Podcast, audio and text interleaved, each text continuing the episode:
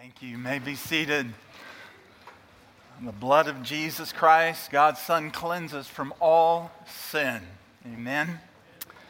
And that is the message, the message of hope that we celebrate today. And by the grace of God, it'll be the only message that is ever shared here from this place as the answer for our great need. That is the blood of Jesus Christ applied, and through him, the free forgiveness of all sin, new life in him. What a celebration today. Thank you, Doug and team, for leading us in worship. Our hearts have been touched, and welcome to all of you, those that are joining us online.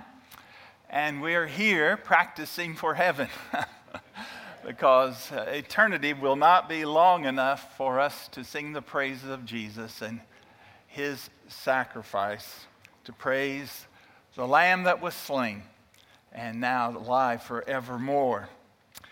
And so, that blood of Jesus is alone our source of victory, right? It's our only source of victory.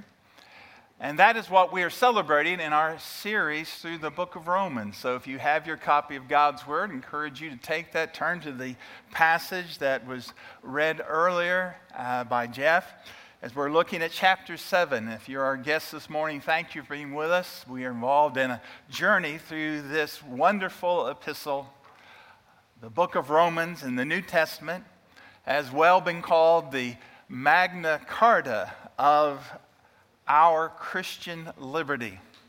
It is the constitution of our faith. And because of Jesus, uh, our battles and we have battles, don't we? but as believers in Jesus, our battles are not ultimately battles for victory, they are battles from victory. From victory, His victory. And we're going to see that in Romans chapter 7. If you turn there, and as you're turning there, we'll remind you of our services later this afternoon for our members at 4.30 and members meetings. We welcome some new members uh, into our fellowship. Also give an, update of, about our building program and the uh, process on the children's ministry building. So we'll update about that. And then at 5 o'clock uh, we uh, the first sunday of uh, every month is our regular schedule to have uh, what we call here a family gathering. And that is where yes, we're able to gather and talk about some things that are very important to the ministry of our church. And here in February every year, we have an important focus on missions. The last week of this month, uh, last begin the last Sunday of February, then to the first Sunday of March, we have our Global Missions Week, and we're excited for the open doors that we're going to be able to learn about and to also to share with others and embrace. But I want to, uh, tonight to talk to us about as a church family about the calling the Lord has on us as His people, as His church, uh, to be a global church. and global believers in Christ. Now, I don't know if that word global is a word or not. I just made it one. the Apostle Paul did it many times. I can do it once in a while, I guess. But what's it mean in this day and age to be a global church and actually to begin to think of you, your life as an individual as a global believer in Jesus? It has incredible transformational power in our minds when we see ourselves as a church and as believers that way. And so we're going to talk about that tonight at 5 o'clock in our, our family gathering. I encourage you to participate. We will be streaming that for those who can't come.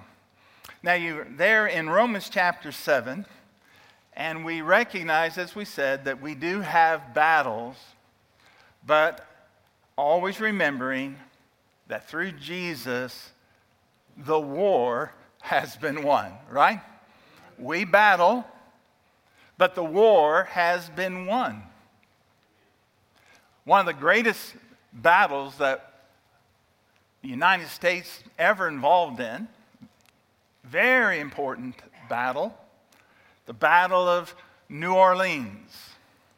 I remember when I was a little child listening to some records. Some of you don't know what a record is. You can Google that, okay? a little plastic disc goes round round, but sound comes out. Amazing. there was a song called The Battle of New Orleans. And I, I memorized the words of that, thought I was real cute. Mom didn't think it was so cute at times, but so I'd sing that song about the Battle of New Orleans and how in 1814 General Jackson took this trip. And I'll stop there, okay? but the Battle of New Orleans was fought on January 8th, 1815. And it was a monumental victory for the American forces at the end of the War of 1812 with Great Britain. And it was led, yes, by Tennessee's own General Andrew Jackson. And it was an astounding victory. The United States total casualties 71. The British casualties 2,037. Incredible victory. But something very unique about the Battle of New Orleans. It was fought after the war was over. because on December, 4, December 24th, 1814, 15 days earlier, the war had been brought to a close and by the peace treaty of the Treaty of Ghent. so, in a sense, that battle was not for victory, it was actually from victory. Not for victory, but from victory. And what I want us to realize this morning, friends, is that our commander in chief, all alone, won the victory for his people he proclaimed that victory with a mighty shout It is finished. And that victory was confirmed by an empty tomb when he rose victoriously over death. And yet, though our Lord has won the victory, and he's won the victory for us, we must still battle. We must still battle.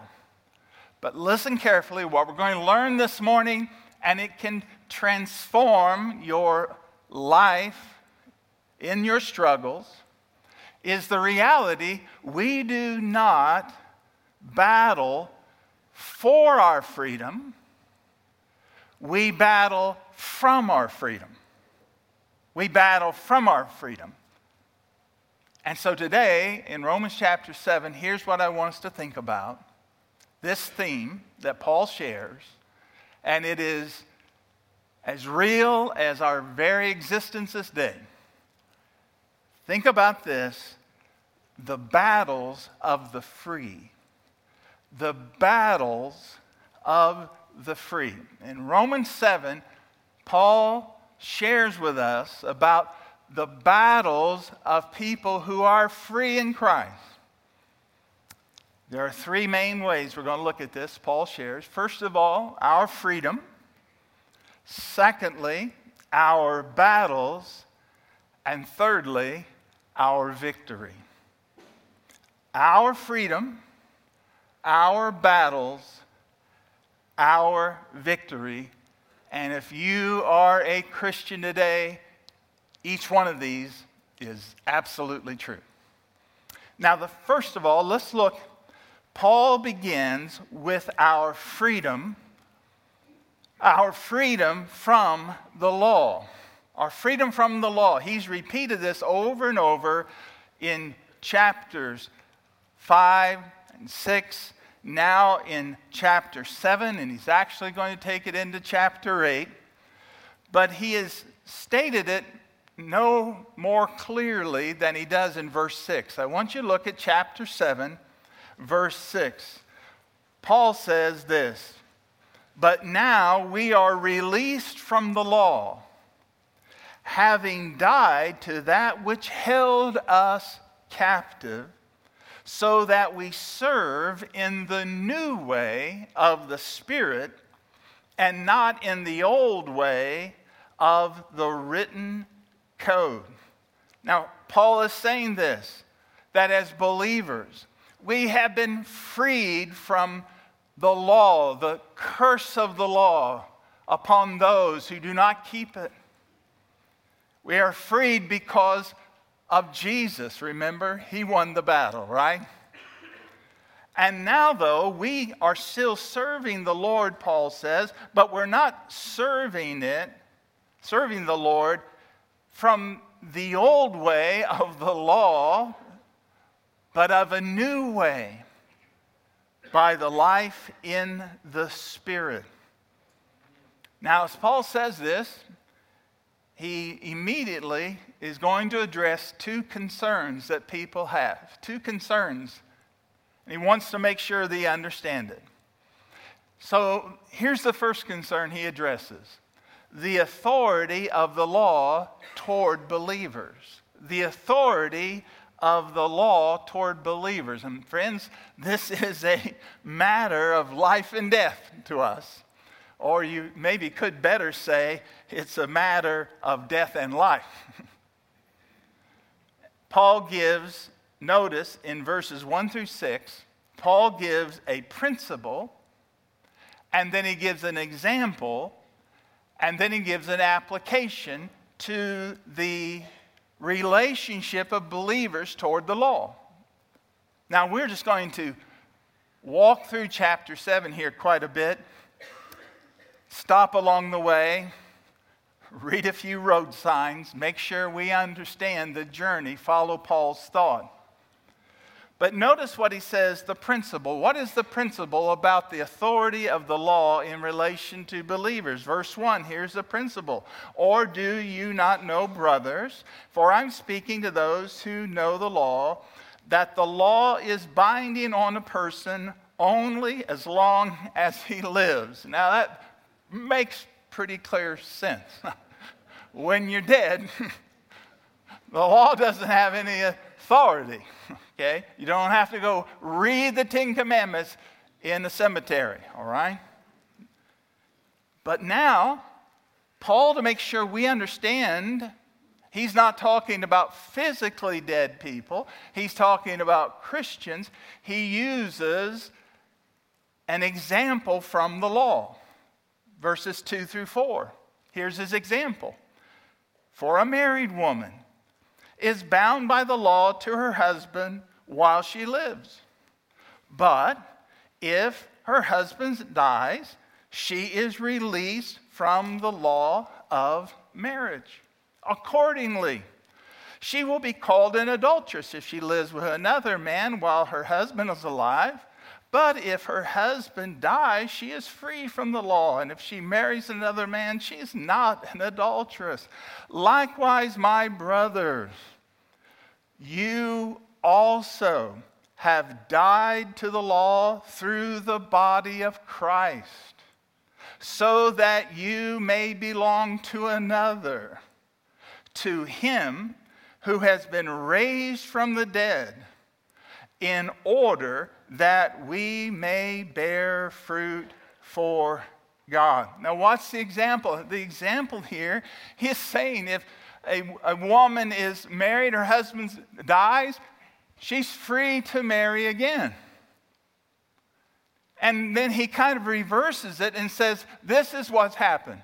In a sense, we've died with Christ. Christ died for sin, our sins. Now, Christ has risen so that we might be joined to him in a brand new life. We're not united with just someone who died, right? We are united with someone who's alive. We are free because we are bound to our living Lord. Now, this is the example that Paul is using, but then he applies it to us. Verse 5 For while we were living in the flesh, that is, before we came to know Christ, while we were living in the flesh, our sinful passions, aroused by the law, were at work in our members, that is, our body, to bear fruit for death. But now we are released from the law, having died to that which held us captive, so we serve in the new way of the Spirit and not in the old way of the written code. Now, again, he reverses or mixes the metaphors. Uh, we, we say in writing or speaking, you shouldn't mix your metaphors, but Paul can do that. Why? Because he's Paul. That's the reason he can do that. He says, Now, likewise, you have, you have died.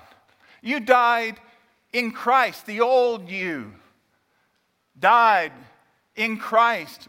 You came to know him, the old you the BC you died.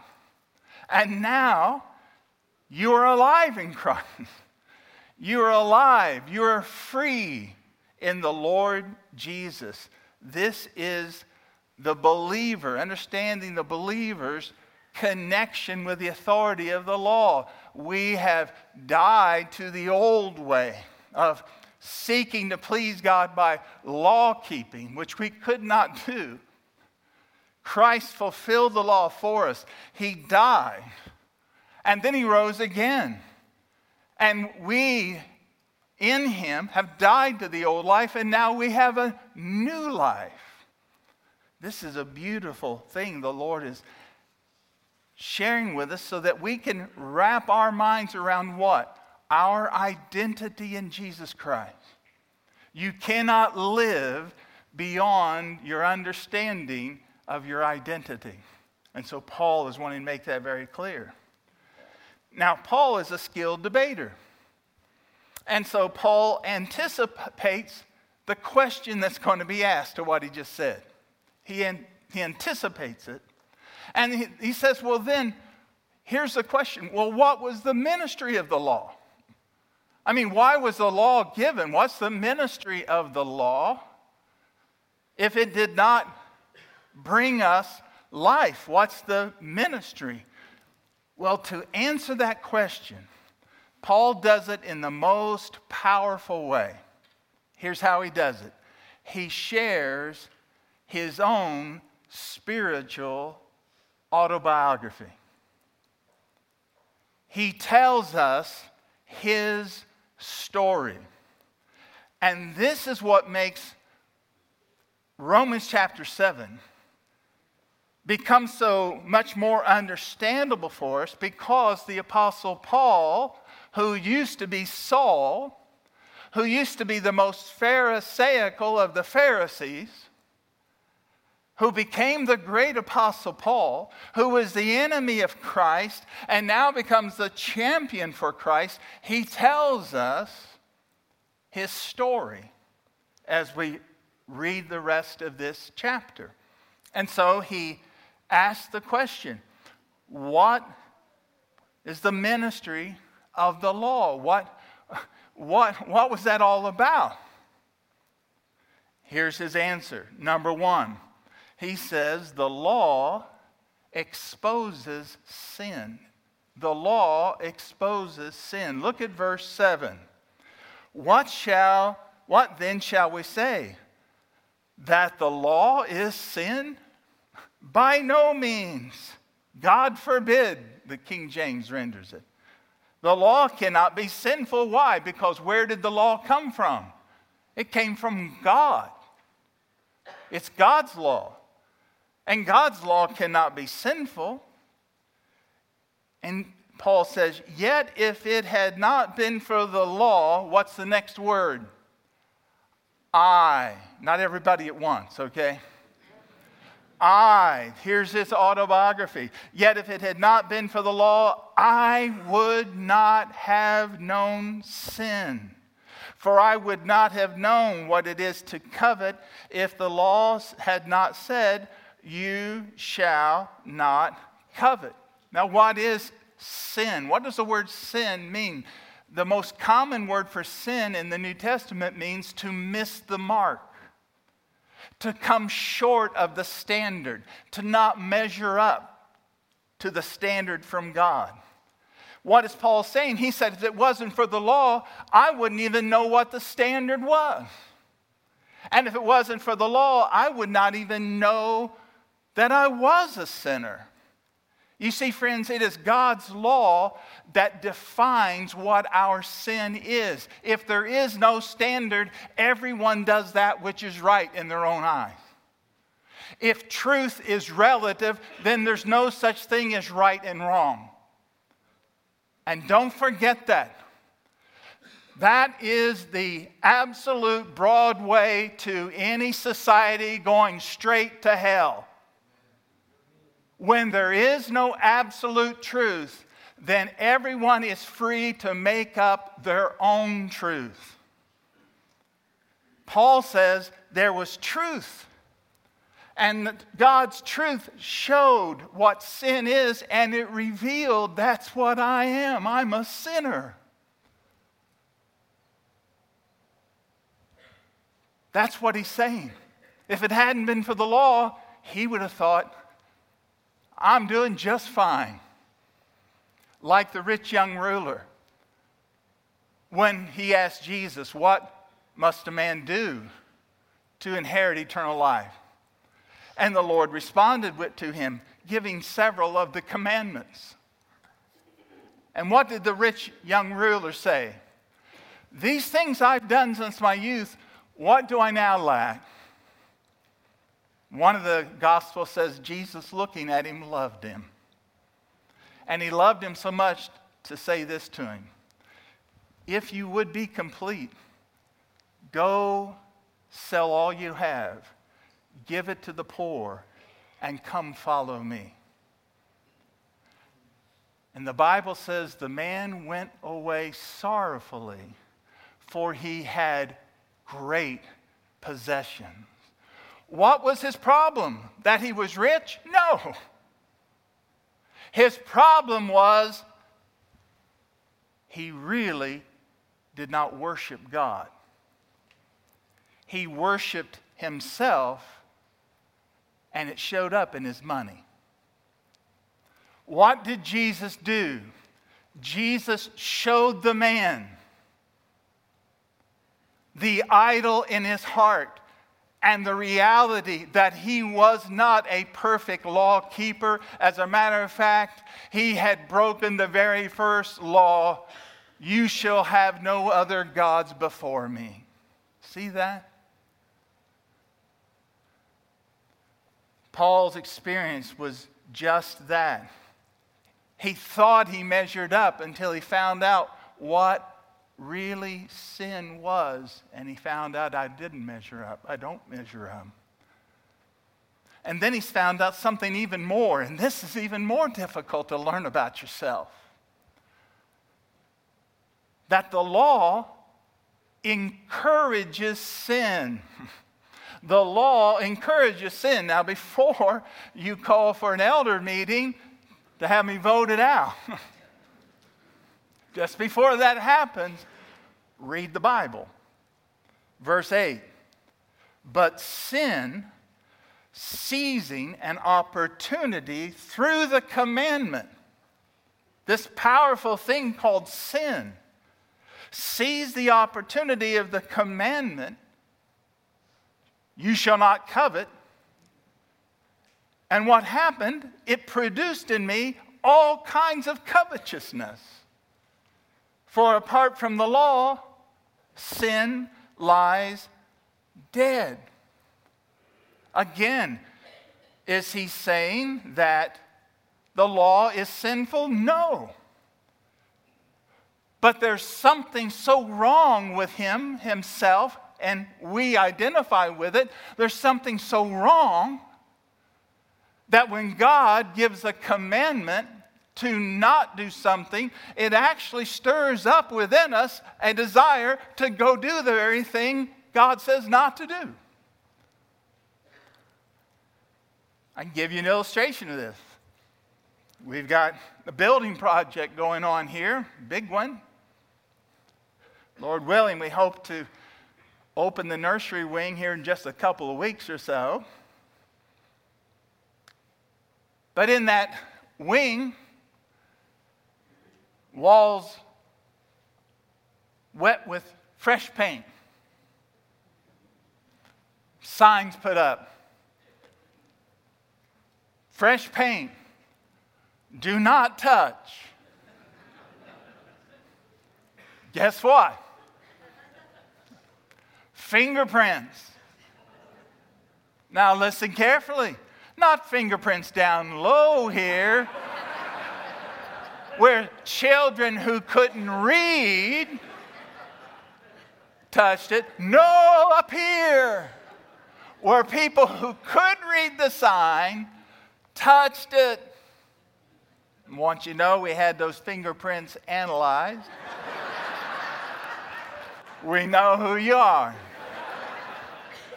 We'll be sending each of you a building fund envelope. Because if you want to play, you got to pay. That's just the way it is. Isn't that something? Do not touch. Anything sinful about that? Anything wrong? No. What happens? Where does that come from? It doesn't come from God. And we can't say the devil made me do it. It's within us. Now, that's a very, very mild illustration. But it's just that way with us. We, apart from the Lord, are so bad that His law actually encourages us to sin. Not God's fault, it's in us. But what else does the law do? Quickly, God's law excludes the sinner.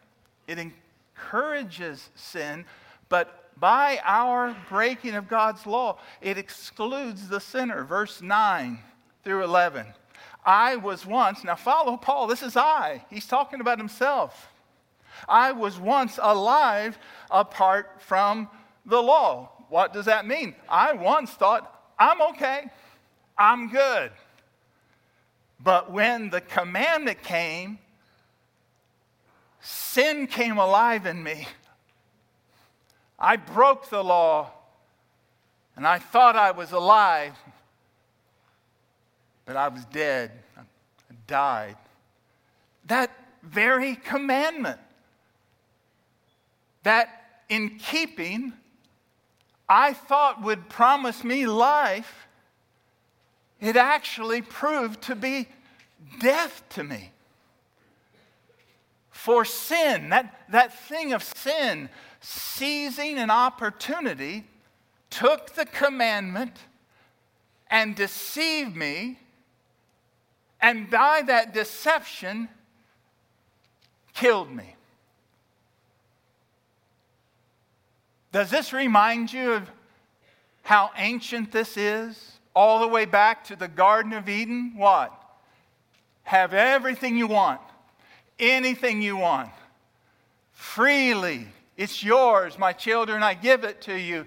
But one command the fruit of that tree of knowledge of good and evil, you shall not touch it, you shall not eat it. And that author of sin, that dreadful serpent, Satan, came and questioned put a question mark. Did God actually say this?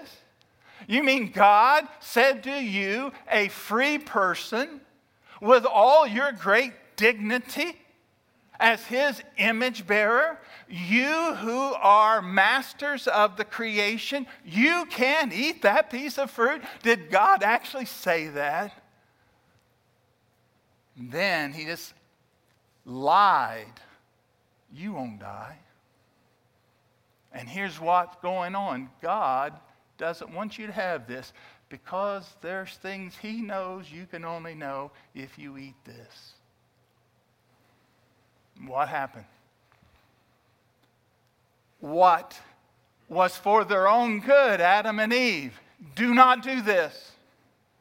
They listened to the tempter, the enemy of God. They chose the enemy of God's word over God's word himself. They chose to do what they wanted, and what happened? Death came upon them, spiritual death, and it passed into this world. See, do you understand Paul's testimony? It's the testimony of every Christian. Here in verse 9, let's follow what he's saying.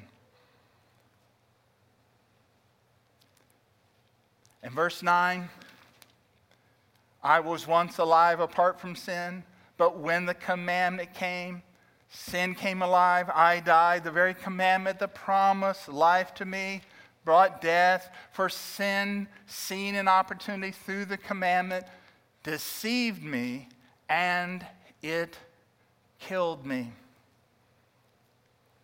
What is Paul saying here?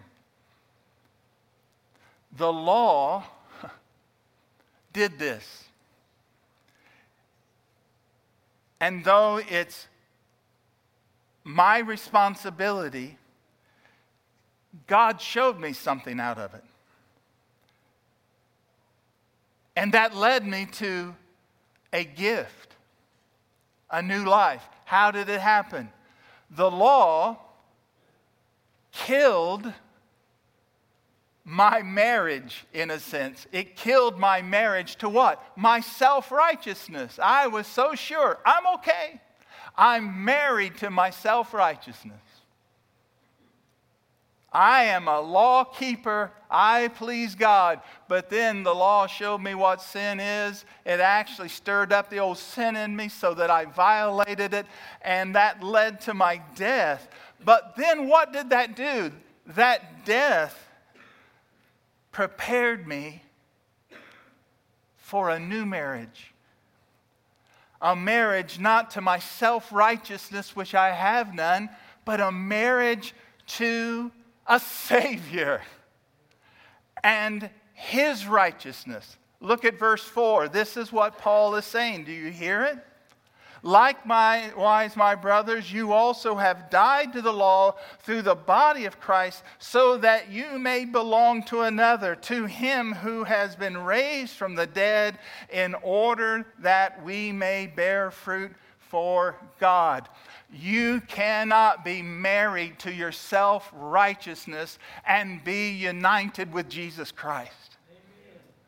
As a matter of fact, Christ died for your self righteousness. And now he's alive.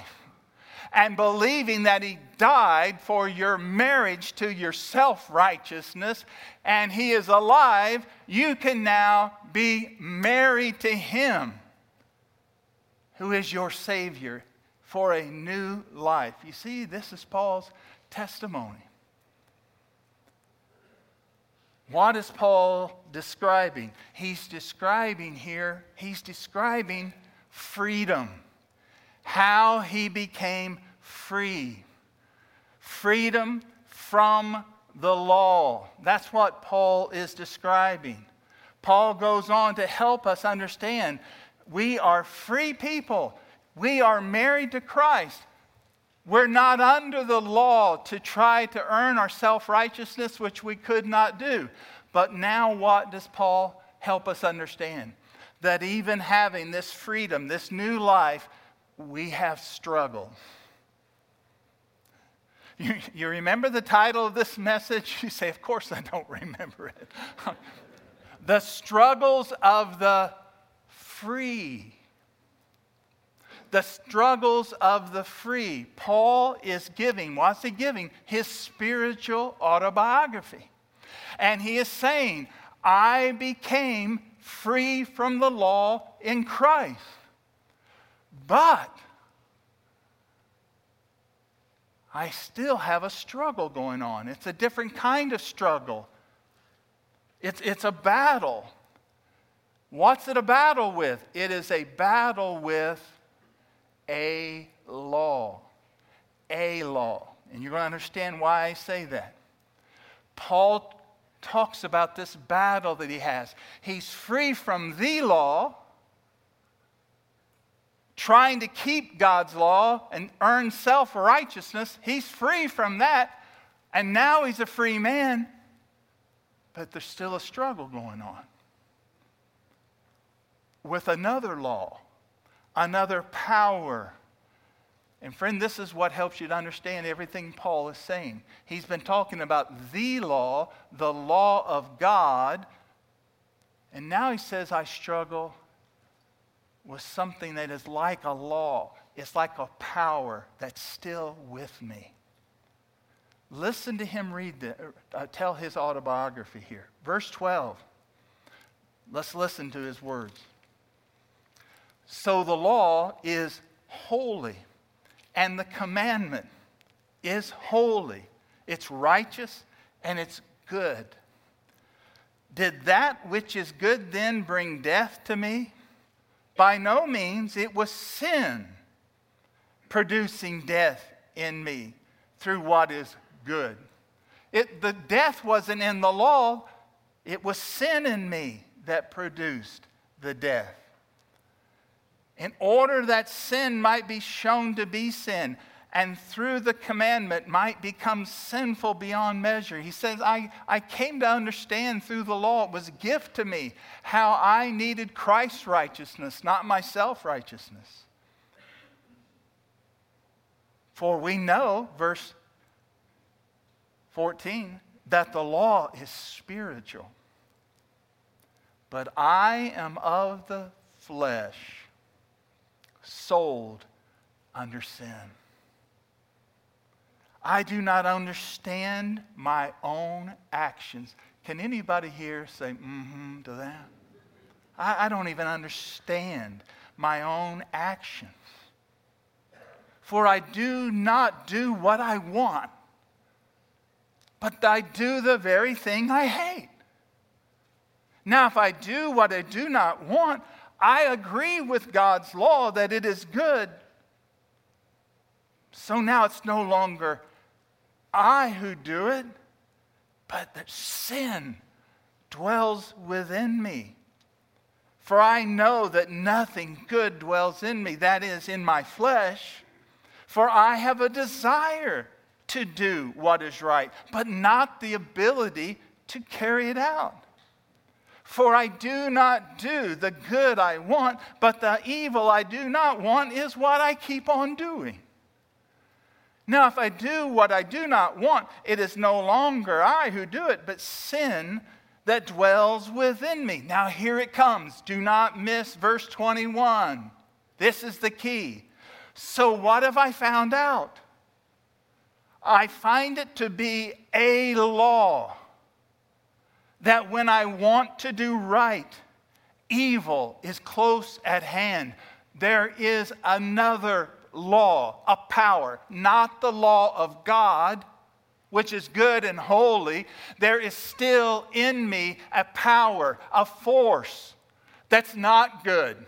And it desires. It's like a law, a power in my life.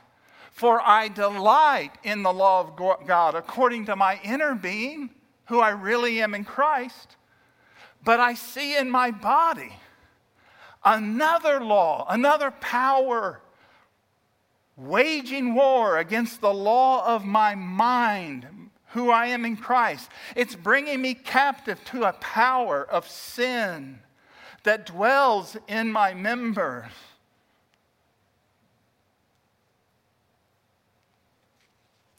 Now let's Take a moment to look at this. Paul's describing a battle. I think that's pretty clear, wouldn't you agree? but it's our battle too. And every Christian here knows it. If you don't understand what Paul's talking about, mark it down. You are not a Christian. If you're a Christian, you will know in your heart by experience what Paul is talking about. He's talking about a battle. So, who are the combatants? Who are the combatants in this battle? Who is fighting in this civil war of the soul? That's what I call this the civil war of the soul. Who are the combatants? Make sure you understand who's fighting here. Verse 22, Paul says, It's I who's fighting. Verse 18, the flesh. There's I, the new me in Christ, and the flesh, that old body, the, the old mind, the old tapes that I still have. Verse 22 there's my inner being, there's my mind in Christ. But verse 17, there's this remaining sin, power of sin that's in me. There's this remaining evil that's in me. Uh, it, it's, it's, I, I'm like a, a man with a new mind and a new understanding, but I, I still have, verse 24, a body of, of death. I, I know I have a new identity. I am a new person. But my body and my brain and my will it's what the Bible calls the flesh, this body, this old brain of ours that is the force for our will. It struggles against all that's new about us. Listen carefully. Now, listen carefully, church. Paul is describing a battle, but now listen carefully. It's not a battle between two natures. I'm disappointed with the New International Translation says the old nature here. That's not from the Greek. The word is sarx, which means flesh, body, brain, emotion. The battle is not between two natures. Listen carefully. Read your Bible carefully. A Christian does not have two natures. The Bible is very clear on that. Colossians 3 9. We have laid aside the old self and put on the new self. 2 Corinthians 5:17 If anyone is in Christ he is what a new creation the old has passed the new has come Listen carefully a Christian is not one half a new creation Jesus did not say you would almost be born again he didn't say part of you would be born again. You don't have two natures. So, what's the conflict? If, it's, if it feels like this, what's the conflict? It, the conflict is not two natures. Here's the conflict. Listen carefully it's a new person in an old body. A new person in an old body. You say old body, you're telling me, I know. I looked in the mirror this morning. I saw fulfilled before my eyes the scripture, the outer man is perishing, okay? What is a Christian? Listen, you will understand the battle. You're going to live a spiritually schizophrenic life unless you understand this. You don't have two natures. Here's the reality if you're a Christian you are a redeemed person inside an unredeemed body. Our spirits are saved, our bodies, not yet. And praise God, it's not yet, not never. Here's three moments I want you to understand that are going to make up your life, have made up your life, and will make up your life, church. Make sure you understand them. What are the moments of a Christian in their experience? Number one, there's the moment of salvation when a new spirit is given to you. You are regenerated. You are born again. You are given a new spirit. New spirit, still have this old body, old brain. Then there's going to come the moment of death for you. What happens at the moment of death? Your new spirit leaves your old body. That's what happens at the moment of death. Your new spirit leaves your old body. But that's not it. There's coming someday a moment of resurrection. A moment, a moment of resurrection. What will happen then? The Bible says, in a moment, your new spirit will be returned to a resurrected, brand new body. And you will forever be a renewed spirit in a brand new, renewed body like his glorious body. That's what's going on. When you got saved, you got a new spirit in your old body. When you die, your new spirit's going to leave this old body. And when Jesus comes back, you are going to have a new spirit in a brand new body. That's what's going to happen. That is the truth. But until then, until then, in our earthly life, we have a battle between our new nature and our old flesh, our old body, which isn't just skin and bones, it's that brain. It's that central processing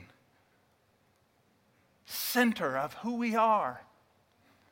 Paul says in Galatians 5:17, "For the desires of the flesh are against the spirit, and the desires of the spirit are against the flesh, for these are opposed to each other to keep you from doing what you want to do." This is the conflict. It's a common conflict. You, this is not just worldly Christians. Do not think you're reading here about worldly Christians. This is the Apostle Paul, a pretty good Christian. And he's talking about his battle. He uses the word I 27 times. Spiritual people, in reality, listen, church, struggle the most because as you grow in the Lord, you grow in the awareness of your weakness. You grow in the awareness of how you don't measure up to His law. And as you grow in the Lord, you also become a threat to the old devil. And as you grow in the Lord, you're not walking the same path other people walk. You have values that are different from everybody else, and it's hard. It's not fun being feeling like you're weird or even being told you're weird. But praise God, better to be aligned with Him than to fit in in this old world. Amen. If you walk with Jesus, you will always have your face into the wind of this world. It's a continual con- conflict. Verse 14 to 25, every verb in there is present tense. It's a conflict so real, so continual. Here's what Paul does he just cries out. He cries out, Wretched man, verse 24, wretched man that I am. Who will deliver me from this body of death? And thank God, Paul quickly answers his own fearful cry of desperation. He answers it with a faith filled faith-filled cry of declaration. The conquest, the conquest is the victor. Thanks be to God through Jesus Christ our Lord. Amen. I will, I will be delivered. This battle will not go on forever. I still will struggle in my mind serving the Lord Jesus Christ, my flesh struggling, pulling toward this sinful world. But it won't always be this way. Deliverance will come. And that deliverance will ultimately come, but we can even experience that victory. And that's what chapter 8 is all about.